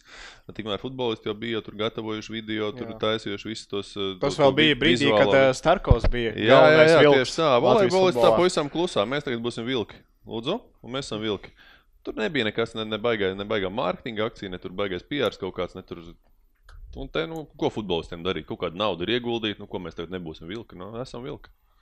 Es kā cilvēks eh, uzvārdā Birjuks varu daudz runāt par vilkiem. Birjuks slava mitoloģijā nozīmē vilku, kurš gan ir eh, viens pats, kurš ir aizgājis no bara prom. Tas, laikam, pat drīzāk raksturo Latvijas futbolu, jo dažreiz Latvijas futbols dzīvo pats eh, savu dzīvi. Vai arī tu varētu būt Jā, tenisam kaut kāds tēls. Jā. Individuālais sporta veids. jā. Un, protams, Latvijas futbols dažreiz dzīvo neatkarīgi no skatītājiem, no citiem sporta veidiem, vispār no Latvijas. Bet labi, tas jau dziļāks stāsts par vilkiem. Manuprāt, nu, to dzīvnieku, um, to iesauku ir eh, jānopelna. Tā, tā iesaukai tam tēlam ir jānāk no tautas, eh, no dzīves kaut kā. Nevis vienkārši kāds federācija izdomā, ah, vai mēs būsim vilki, un pārējie eh, vienkārši just deal with it.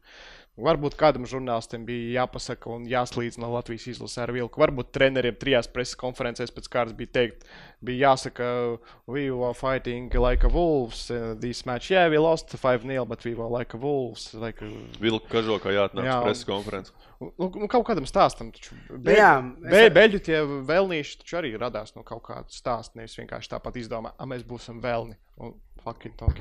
Jā. Tam es piekrītu. Es tieši ar vilku neatkrītu tāds. Nu, no nekurienes, jā.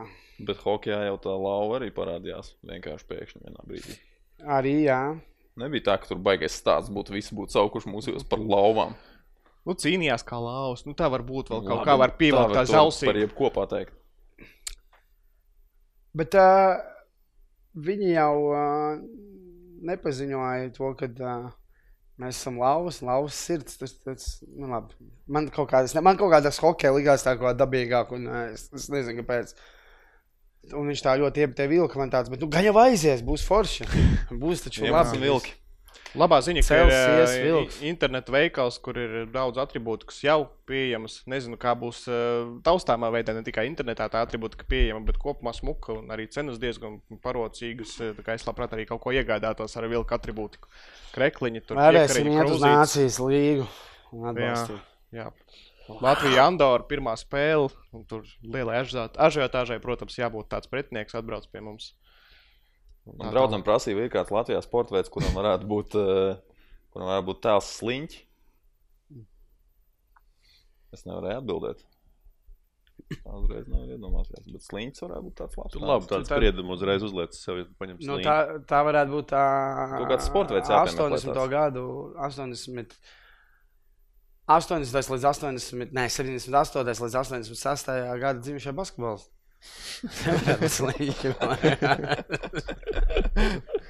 Labs variants, labs, labs. Bet, nu, tagad, ja mēs me- meklētu kādu sporta veidu, mēs smagi riskētu, man liekas. Nu, labi, nemeklēsim. Nemeklēsim, jā. Vēl kaut kas par tēlu. Nē, Nē.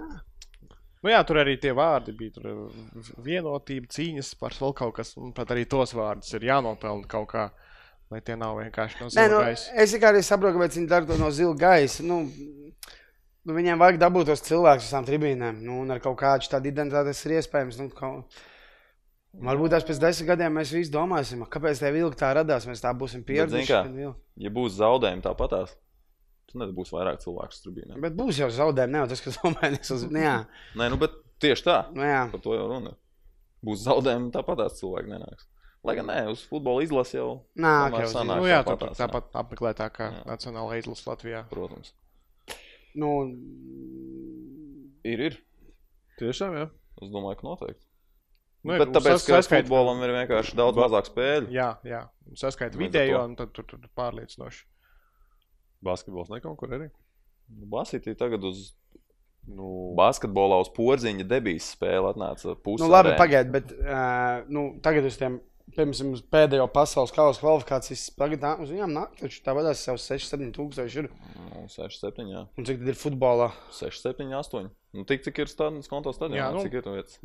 Ast, astoņi uz Portugāli, gandrīz 8000 uz Šveici, uz Andoru bija 4,5. Nu, jā, nu labi. Viss Portugāls- spēles, viss trīs Portugāla spēles. vienreiz 15 gados spēlē. Jā.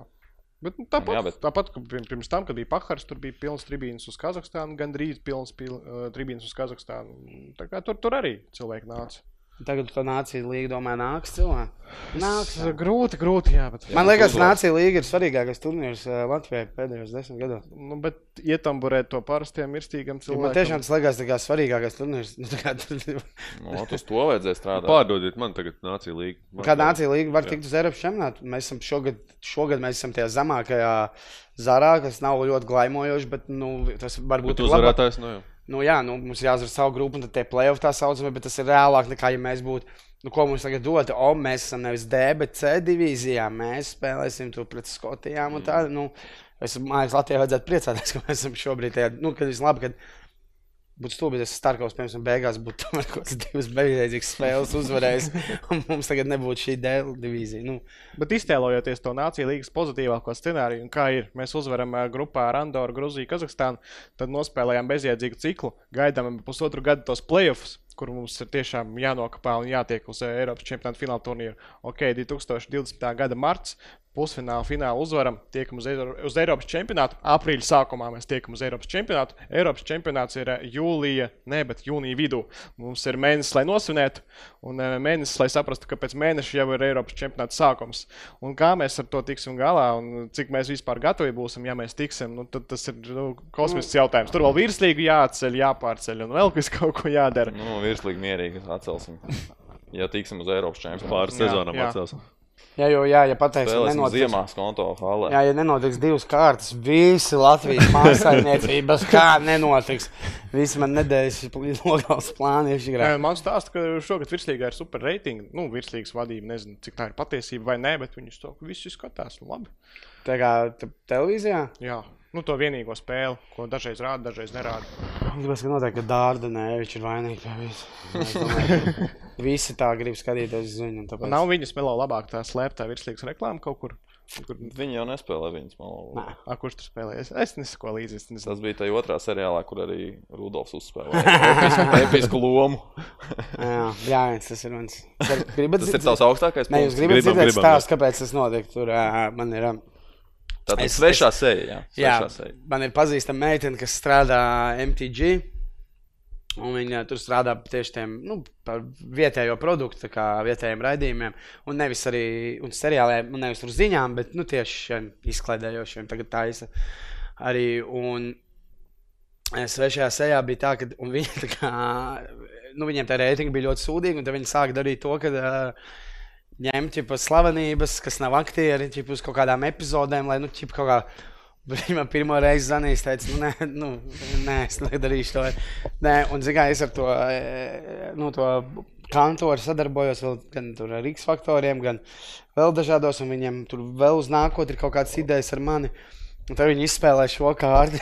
Tā, nu, jā, Rudolf, bet ā, tev vajadzētu noturēties labās attiecībās ar mums. Man jāatzīst, Tāpēc es tur biju. Un tieši tāpēc šonadēļ filmējos gandrīz ideālās vakariņā. nē, tur es piekrītu tāpatās. Tad jau skaidrs, kāpēc tur arī Markus Rīvi ir. Kur? Tad bija Kur? svešajā sejā. jā, tas, tas bija vienīgais iemesls. Viņa jau gribēja beigt. Un, nu, tas, nu, paldies Dievam, ka tu atcēli. Un, uh, es ceru, ka tā tieši tāpatās, kā es vismaz tagad esmu dzirdējis, kad uh, Blēžu komanda arī ir pārdomājusi savus kļūdas. Un tagad pie nākamās filmas strādās vairāk kā sešas dienas. Un arī svešās sēdes, nu, bija. Tur es braucu uz filmēšanos, man zvana Rudolf. A, tev ir drēbes. Ko jā, ir marts. Labi, filmēsies savā drēbēs, ja nepaprasīs, atbrauc tekstu māki. Un tā pa savam, nu, dara. Tā kā vienkārši ir ārprāts. Tur notiek tā organizācija drausmas. Bet tā jau es saprotu, ka arī iepriekšējo seriālu tāpat. Nu, tur jau tā lieta, tāpēc tā ir labi. Kad ir, man vienkārši vienmēr ir prieks, kad uh, Nu, labi, viņi uztaisīja ugunsgrēku, ugunsgrēku kāda emocija pēc, jo viņš sākumā bija kvalitatīvāks. Nu, skatījās. Pēc beigās normāla komēdija. Nu, beigās, jā, un, bet, un tāpēc viņi izdomāja, ka, ah, jā, mēs varam, nu, atvainojiet, nu, tas sižets, nu. Un, jā, un tā. Un tāpēc arī jā, tā tie blēži veidotāji ar swingeriem, viņiem kaut kā izspēlē lielo lozu. Es domāju, jā, tie var četrās dienās taisīt filmus, taisīt visiem patiks. Beidzot, nu, nē. Jā, no šovu biznesa pie vēl lielāka šovu biznesa, pie Nacionālās basketbola asociācijas pēdējais mūsu temats uh, - Toronto un San Antonio lielais deals. Kā rezultātā, ka vai Lenards nonāk Toronto un Demārs Derozens nonāk uh, San Antonio, vēl tur nav svarīgi. Kāda spēlētāja pīka arī viena, viena otrai komandai, bet skaidrs, ka šie divi spēlētāji ir tie svarīgākie, kur arī teiksim, tā, var eh, izmainīt kaut ko jau uzreiz abām komandām. Mm. Kāds pārdoms? Nu, žēl, Rozen. Cilvēks Tas vienīgais džeks, kurš gribēja spēlēt Toronto. Un... Jā, Viņa aizmaina. jā, un kurš tā kā tiešām, nu, žēl viņu. Un, un, un, un, un, un pff, žēl Toronto. Es domāju, ka Toronto iegūst uz vienu gadu spēlētāju.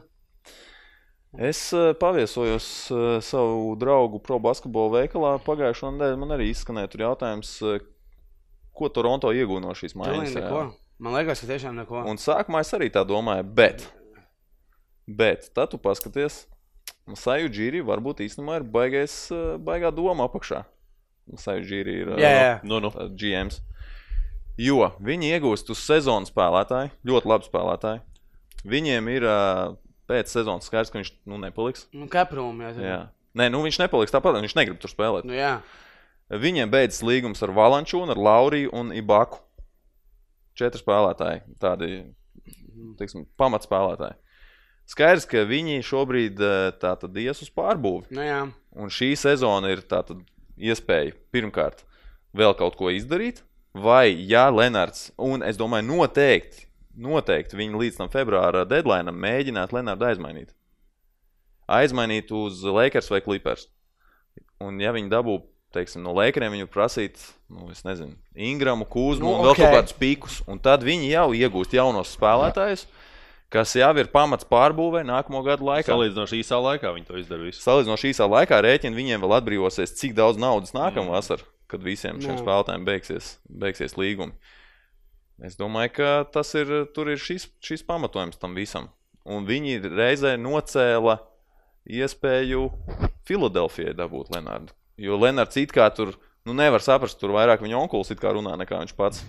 Bet uh, it kā viņš esot, grib, nu, esot viens no variantiem bijis, ka viņš varētu uz Filadelfiju arī pats vismaz gribēt doties. Šī tā laba versija. Un, ja viņi, ja viņi noceļ Filadelfijai, viņu, tad tas arī ir iegūms kaut vai šīs sezonas kontekstā. Ja izdosies šo sezonu, super, ja neizdosies, vienalga viņi aizmanīs viņu projām vai iegūs kaut ko Mums pretī. viņa aizvanīs uz Losandželos. Vēl viens maz, labs spēlētājs mazāk tajā otrā konferencē, jo nu, Derozens tagad ir arī projām. Leonārds varbūt tas ir tikai uz ļoti īsu brīdi atceļojis uz šo konferenci. Ai, NBA. Tāds, tā, nē, nu es, es redzu vienīgo to. Tas Masai Džiri jau ir gudrs džeks īstenībā. Nu, viņš ir uh, iepriekš izcēlies uh, nevienu reizi vien arī Denverā. Viņš tur taisīja visus mm. -hmm. uh, rebuildings. Un, es, es ļoti pieļauju, ka viņam ir tieši šāds vai līdzīgs domu gājiens. Un arī Lenardam, es atvainojos, Rozenam nonākt San Antonio. Un mēs redzējām, Rudijs Gejs pirms San Antonio, kas viņš bija. Nu, nekas viņš nebija. Man, Nē, nu, viņš bija normāls spēlētājs, kurš spēlēja neuzvarošās komandās. Nu, jā. Viņš nonāca San Antonio un redzējām, ka labi, viņš nav tāds teiksim, Patīk, ka- super zvaigznes, bet viņš pat čāla, kurš bija ticis Amerikas izlasē, pirms tam pateica, kas Nekāds. pagaidi, pagaidi. Nu, mēs runājam par džekiem, kas tur uh, 40 miljonus pelnījis sezonā. Nē, jā, jā. Rudijs Gejs nav tāds džeks. Tā Bet, kā, eh, jā. Jā, nu man vispār NBA, sa- žēl NBA. Pārāk daudz viņa ceļo. Man, ne. Nē, nu man baigi sāpēja tas, ka Pārkars aizgāja projām no San Antonio. Man liekas, Jā. vislielākā cieņa. Man mīļākais spēlētājs Maģiskais Džonsons. Un viens no iemesliem tas, ka viņš visu karjeru nospēlēja vienā komandā. Ko Brains? Kobe Bryants tas pats. Tims Dankans arī tas pats. Man liekas, ja tu nospēlē vienā tajā frančīzē visu karjeru, tas ir tāds Jā. stāsts visam tam apakšā. Mm. Nu, labi, es domāju, ka Lebrons pārējai tagad uz, uz, uz Lakeriem. Tur arī, tur arī stāsta. Tur ir karjeras beigas, tur ir visa filmu industrija apakšā un viss. Es domāju, ka tas, ta, tas Ah, jā, jā, par Lebronu es domāju, ka viņam vienkārši gribēs dzīvot Los Ir Angelesā. Los Angeles, un es domāju, ka viņš tur noteikti kaut kur ieinvestējas jau visos, visos tajos. Noteikti, ka pats kaut kur filmēsies, ņemsies, darbosies tur. un Es domāju, ka tas starp tur jau jā, tur jāsien kopā tās lietas. Lebrons. Džeims liekas tas, kuram uh, viņš, man liekas, nebūs aktieris pēc. Uh, Bet tu redzēji viņu tajā, kā sauc to filmu, kur viņš bija vienīgā, kur viņš ir filmējies. Ir tā kā Jā, jā. Jā. Normāli, nu. nu, jā, Nebija tā, ka viņš būtu sūdīgs aktieris. nu, jā, bet tur viņš spēlē sevi. Nu, jā. Nav tā kā es esmu Lebrons. Džeims. Okay. Nu, Aktieris saka, aktieris saka, ka spēlēt sevi ir vissarežģītākais. Nu, tas ir kā, kur, nu, kas Lebronam Džeimsam tur bija jāizdara. Nu, tā, nu, Mm. kur aktieris tas saka? Esmu ļoti iekšā teātrī, pa, kino pasaulē. Jā, nosauc Šis, vienu. šis likās tāds, tāds jā, ļoti tāds, piedod, bet tāds, es nezinu. Nu, random, jā. Jā, tāds random, jo spēlēt sev, nu kā tas ir. Tu esi Jā, tā. Nu, vienkārši tā no spēlēšana vairāk. Nu, Jā. Bet jā, nu, forši. Bet kā pārnāsim par galveno mājiņu, Nu, nu. Karmēlā Antoni. Vēl jau nav zināms, kur viņš nu, Viņš beigās ir nonāks. Atlantā vēl aizvien, jā. Vai tad, jā? Īsti Ah, jā, Atlantā nē, nē, jā, nav vēl. Nav Ja vēl. mēs bijām, man būs tik žēl, viņš 35 gados. Jā, mēs tā neizpirksim. Tu paliec, paliec Atlantā. Tā kā vienkārši. Ok. Čālis grib dabūt gredzenu, paliek Atlantā. Nu, labi. Es domāju, ka viņam viss tas iepriekšējais stāsts ar Ņujorku viņam ir uh, viss pabojājis ļoti, lai viņš nonāktu kaut kādā tādā komandā, kur viņš tiešām varētu cīnīties par gredzenu. Mm. Nu, es nezinu, viņam arī, man liekas, jāmainās rītīgi ir pašam. Nu, tā ir jāmaina tas spēles stils. Ne, Nu, Vai viņš spējīgs nu, mainīties? Es domāju, ka diez vai. Nevarētu teikt, ka Oklahomā tas bija baigi veiksmīgais gājiens. Mm. Jā, es biju cerējis no viņa ka vairāk, ka viņš būs nu, tā kā. Eh, jokaini. Man Nē, viņš nu tā labi, patīk jau- intervijās. Viņš vismaz tik forši māk runāt. Viņš, nu tā, bet tad viņš dara daudz muļķības. Nu, jokaini. Bet- Žēl. Labs spēlē. Labs liels Nu, talants.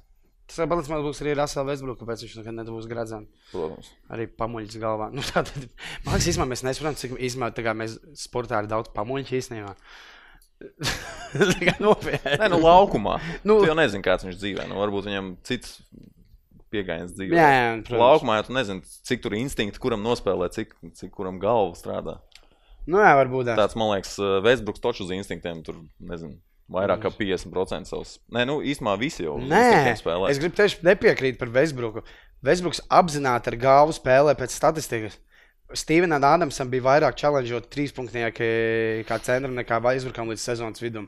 Vesbruks apzināti ar galvu, nevis instinktīvi. Viņš apzināti ar galvu. tā Kā, Nē, labi, tas okay, tev ir- izmet, es eju pēc rebound. Nu, tā kā nevis eju tev sekt, patraucēt līdz galam. Un Atbūties tas jau nav. savējo čalu labāk. Jā, jā, tas nav instinktīvi, tas ir, tas ir ļoti pārdomāti. Nē, labi, tas ir, nu, atlākšās bumbas, jā, bet, teiksim, uzbrukums. Nu, Jā, Nu, uzbrukums, viss tas, kur viņš ieskrienās un kā tur vilciens mauc pāri visam. Mm. Nu, jā varbūt. tā. Tā kā tā. Uh, viss. Beidzam. Davai, Vajag beigt. daudz jau esam uh, izrunājuši visu kaut ko.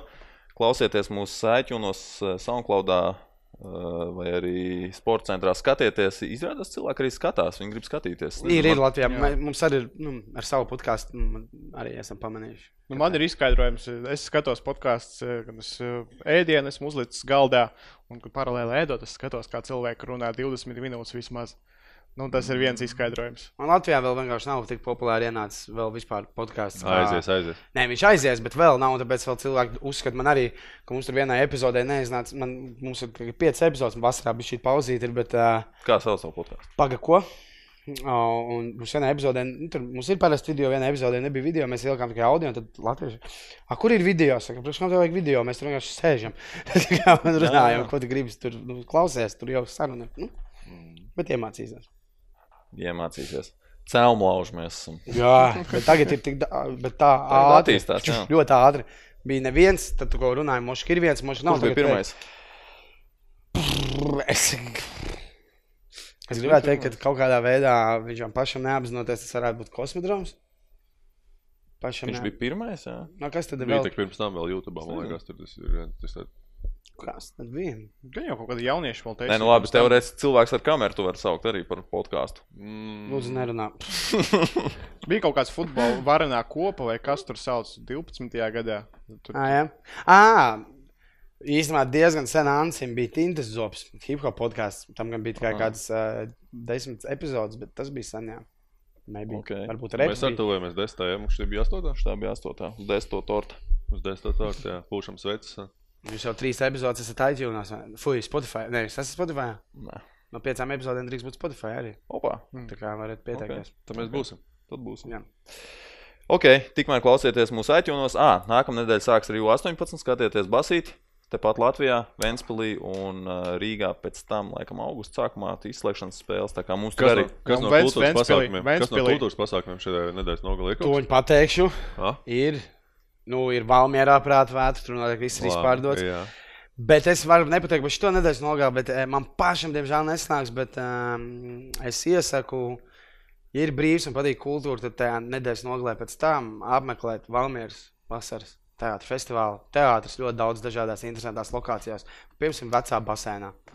Daudz, kur ikdienā teātrī neredz. Mēs īstenībā, man liekas, pirmajā podkāstā runājām par to, ka uz teātri nāk cilvēki, pilnas zāles, un uz sporta nenāk vispār cilvēki. Ka ta, tas iemesls ir tāpēc, ka ir tradīcijas. Nu, arī tāpēc, ka tur Latvijā ir teātris tradīcijas. Latvijā, man liekas, diezgan mīlīgs no teātris. Un otrām kārtām, uh, diemžēl Latvijas teātrim viss tas iepakojums, viss, kā tu redzi, ir labā, augstā līmenī. Kas, Diemžēl. eh, futbolam nav. Un tu zini, Jā. ko tu dabūsi tajā? Jā, tu- futbolā tu nezini. Nu, Vai tur mums- beigsies alus eh, pirmajā puslaikā vai nebeigsies? Nē, nu, teātrī tie Teātrī alus vienmēr būs. Nu, alus balzām. viņš Saldējumi, kok- kokteilīši, kokteilīši gaļas salāti. Jā, tas viss būs. Tu sēdēsi foršā, patīkamā uh, telpā un skatīsies. Nu, varētu ne jau, protams, viss ir arī ļoti sudīgs teātris Latvijā, bet ļoti, ja tu zini režisors, zini, kas tev patīk, var skatīties labu līmeņu teātru. Kas futbolā? Vēnspils Bordeaux. Ceturtdiena, 17.45. Sports.com televīzijas ekrānos, bet arī klātienē var aizbraukt uz Vēnspili. Vai Vēnspilu, kā to sauc? Citās televīzijās. Jā, Ventspilu. bet Pareizi ir Vēnspili. Uh, fun fact. Uh, Ventspilsu. uh, Bordeaux U19 komandai. Nu, viņam ir arī U19. Networks ir lielāks nekā Vēnspils. Tā kā veiksme, veiksme FK Vēnspils. Un beidž arī. Bija U22 jā, jūrmalā no ceturtdienas līdz svētdienai. Sports.com TV arī svētdien izšķirošā spēle. Pasties, cik daudz mēs rādām visu kaut ko. Ne tikai laimes randevu. jā, Ew, es, mums ir vēl divas minūtes laika. ir. ir. Jums nav naiva cerība, ka nākamgad uh, Dienāmo būs laba komanda. Nākamgad. Tev nav, tev, tev nav tāda cerība pirms katras sezonas? Nē, Nē? Pagājušajā sezonā Tagad- pat man nebija. Nu jā, nu šobrīd ārzemnieki vienkārši sapirkt. Ir diezgan, un nē, nu pārdomāt, ir pārdomāt. Jā, kaut kāda liekas, tāda sakarīga Jā, li- jā, lieta. jā. Un, nu, tā kā Moskā, Rīgā atkal. Uh, vot, un vēl viena lieta par fanošanu. Mums ir tā problēma arī cilvēkiem. Mēs neticam komandām, ja neiet viņām ļoti ātri, mēs padodamies. Visa pilsēta gāja tur, kur krekluņos vēl tagad var redzēt dzērāju, sēžam uz soliņa Rīgas Dienāmo playoff 2009. Viss baigi foršā līga. Trīs gadus vēlāk mēs netiekam playoffos. Kolhos, un, ja tam šogad pēkšņi būs laba līga, Viss nu, būs labi, komanda būs viss atpakaļ. Man vienmēr ir KHL paticis. tā būs. Tagad, tā. Bet kurā brīdī ar Cēbols kļūs par galveno treneru? Domāju, ka sezonas, sezonas gaitā varētu būt. jā. Nu, viņš tur ir. Bū... Es domāju, ka arī ka viņš nebūs galvenais treneris. Viņš būs galvenais. Ne, viņš ir kaut kādā. Mm, Diez vai. Nu, nē, nu, gan jau ne, bet es domāju, ka viņš varētu kļūt par galveno treneri. jā. Nu, viņš ir, man liekas, augstāks klases treneris. Nu, nekā Angļu Labāk, Vanam arī Kā Lipmans? Teicu. Es pārklausījos, bet pareizi Lipmans. Nē, nē, nē. Gan jau, ka Līmans arī. Jau, ka Es, es, es domāju, ka viņš bija labāk par Lipmanu. Tā kā tā. Labi, viss. Metam mieru. Tiekamies nākamreiz. Paldies. Čau.